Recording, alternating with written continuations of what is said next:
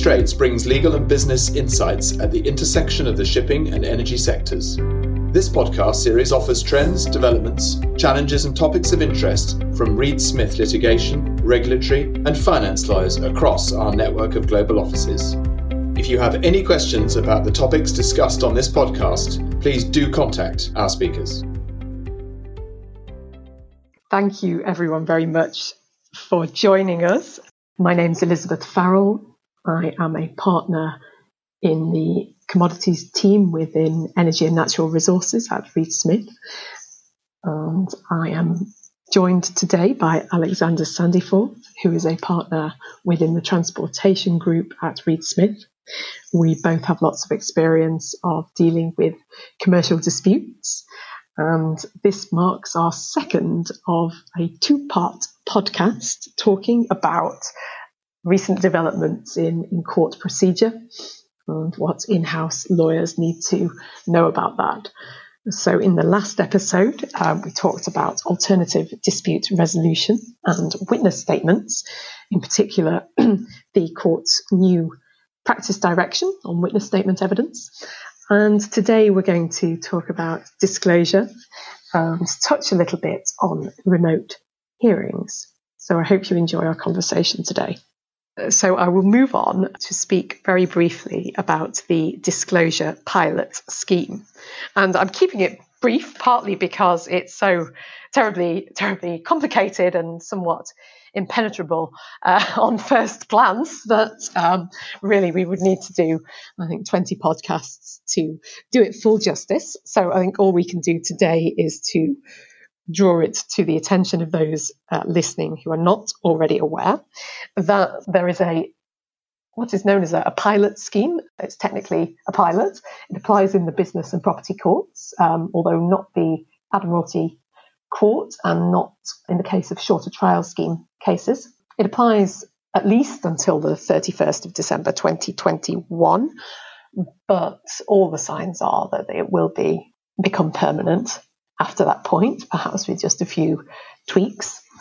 It certainly doesn't apply to arbitrations, and indeed, it's quite a different approach to that taken um, when it comes to disclosure of documents for arbitration proceedings. The big changes that the disclosure pilot brings are that there should be initial disclosure of documents with the particulars of claim there is a whole new scheme for extended disclosure, which replaces completely the old standard disclosure regime. And it is based on the parties cooperating. It's possible, possibly a element of optimism there um, that the courts might have to take steps to enforce. But it requires cooperation of the, the parties to agree a list of issues for disclosure which might be different to the full list of issues in the case. And then for each issue, an agreed model from one of models A to E um, set out in the disclosure pilot scheme. Now, there's already been uh, there have already been several cases uh, in which the judge, judges have commented on the application of the disclosure pilot scheme. Uh, one of them is the case of McParland and Whitehead, where the judge was very clear in castigating parties as saying that the disclosure pilot is not meant to be a stick to beat opponents with, and that the court will be inclined to um, grant cost orders against parties who are using the disclosure scheme for tact- tactical posturing. However, I think so far, frankly, there's been an element of pain for parties and for their legal teams in dealing with the disclosure pilot scheme um, in terms of toing and froing between parties about which models should apply to which issues, and then about whether the documents disclosed are in fact sufficiently uh, fully disclosed, whether what, what searches have been run um, and what documents have been produced is, is reasonable, is proportionate, given the issues involved, given the number of documents involved, and given the need to comply with the overriding objective and make sure that the case is dealt with fairly and in a way that is proportionate. But I think one of the issues, and I'm sure Alexander will have something to say about this as well, is that it can be difficult for judges to resolve disputes between the parties about disclosure um, you know, without spending a very large amount of time reading into what um, the issues are and looking at the documents in the case, which is not necessarily particularly practical. Alexander, I don't know if there's anything you want to add about disclosure. Yes, so, so, I again, Elizabeth, I, I, would agree with everything you said. I, I, think the important thing to, to remember under English law is that obviously the, the historic position, if you like, and, and, and, it still is to a certain extent, is, is the so called standard disclosure, where you're under an obligation to produce documents that adversely affect your own case adversely affect another party's case or support another party's case. And, and again, I think it goes back to sort of what I was saying about documents and data that the difficulty you have now is is when you say to a client, right, sort of what what documents do you have sort of dealing with this dispute? You you very often end up with thousands and thousands and thousands of documents. Um, sometimes there's lots of duplication, but sometimes there isn't. And, and again, I, I would say my own experience because obviously going through all those documents is time consuming and expensive is that sort of people default to effectively putting everything in unless they they think it's something that's clearly privileged. And and, and I think there is this perception sort of of the fear of leaving out a document that then comes out at a later stage and, and getting into trouble with it. But again, then what you end up with, you you end up in in in, in a court hearing or an arbitration hearing where you've got 15 lever arch files of documents, and and actually when you sit there, it's it's quite rare that sort of you actually see people looking at these documents.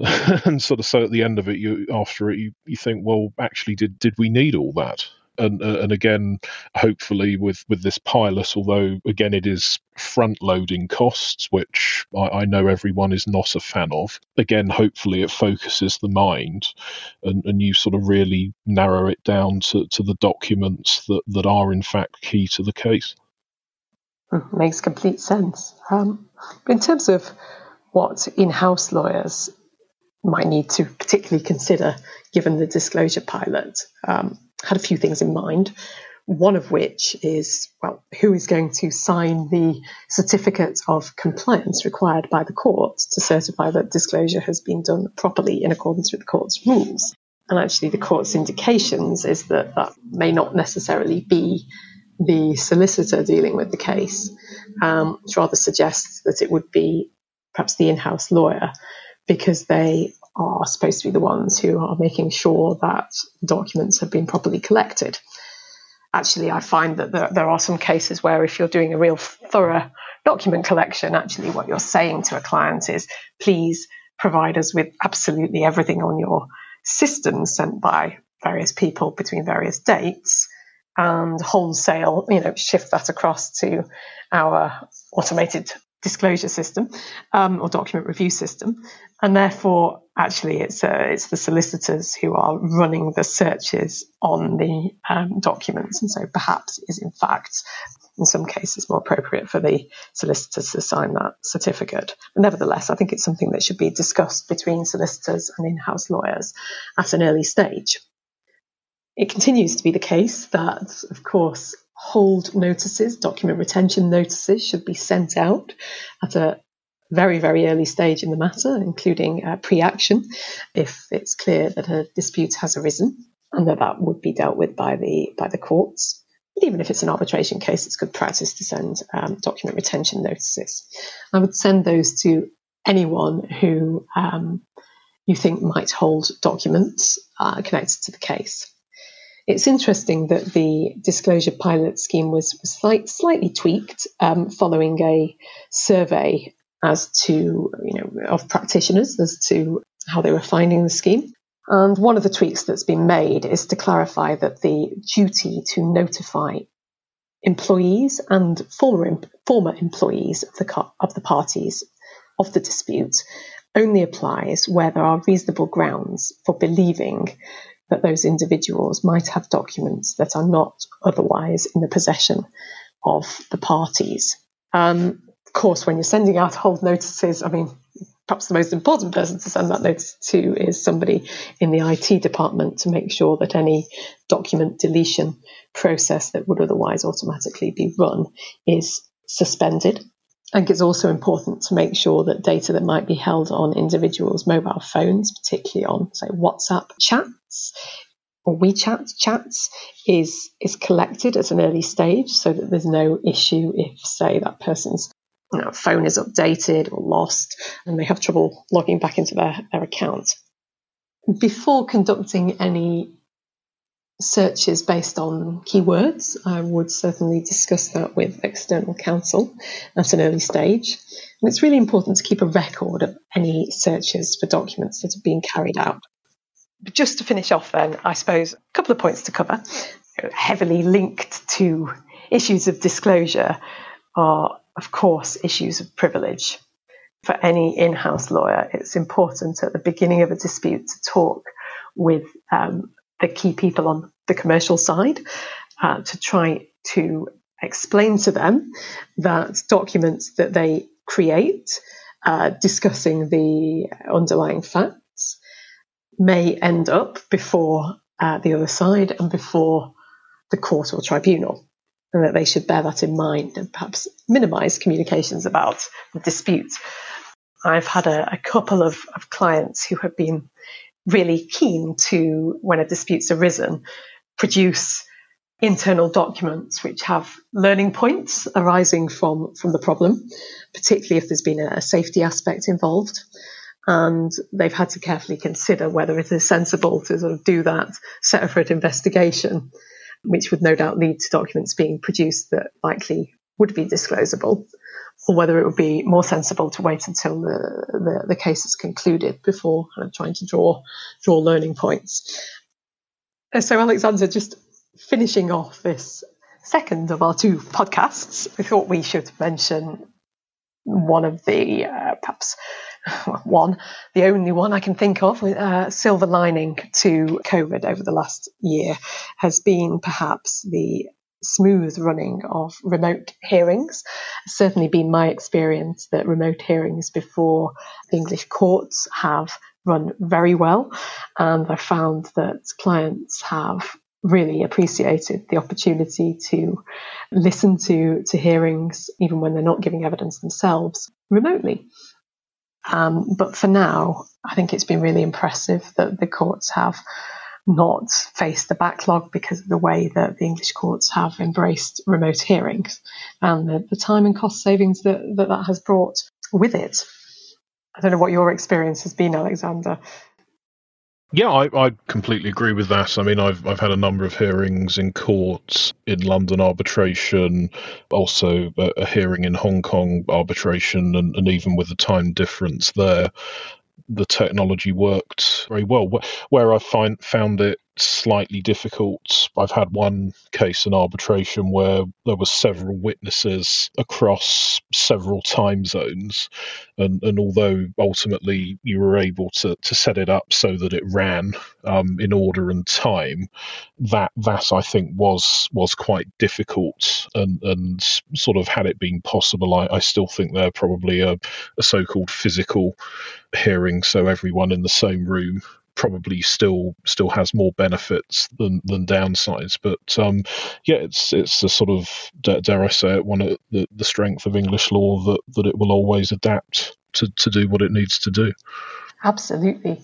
Um, I think the only no- note of caution I would sound, apart from uh, the issue you've just raised, is that you know it's important to check. I think at an early stage, if you're expecting a witness to give evidence by video link, um, what the local uh, laws are in the country in which they're based, um, just to make sure that there is nothing, as I think there there is in Switzerland, in, in some parts of Switzerland, um, and to an extent in France and Germany, I'm sure in many other countries too, where there are local uh, rules about giving evidence which might restrict the ability of parties based there to give evidence to courts abroad for example, in English court proceedings.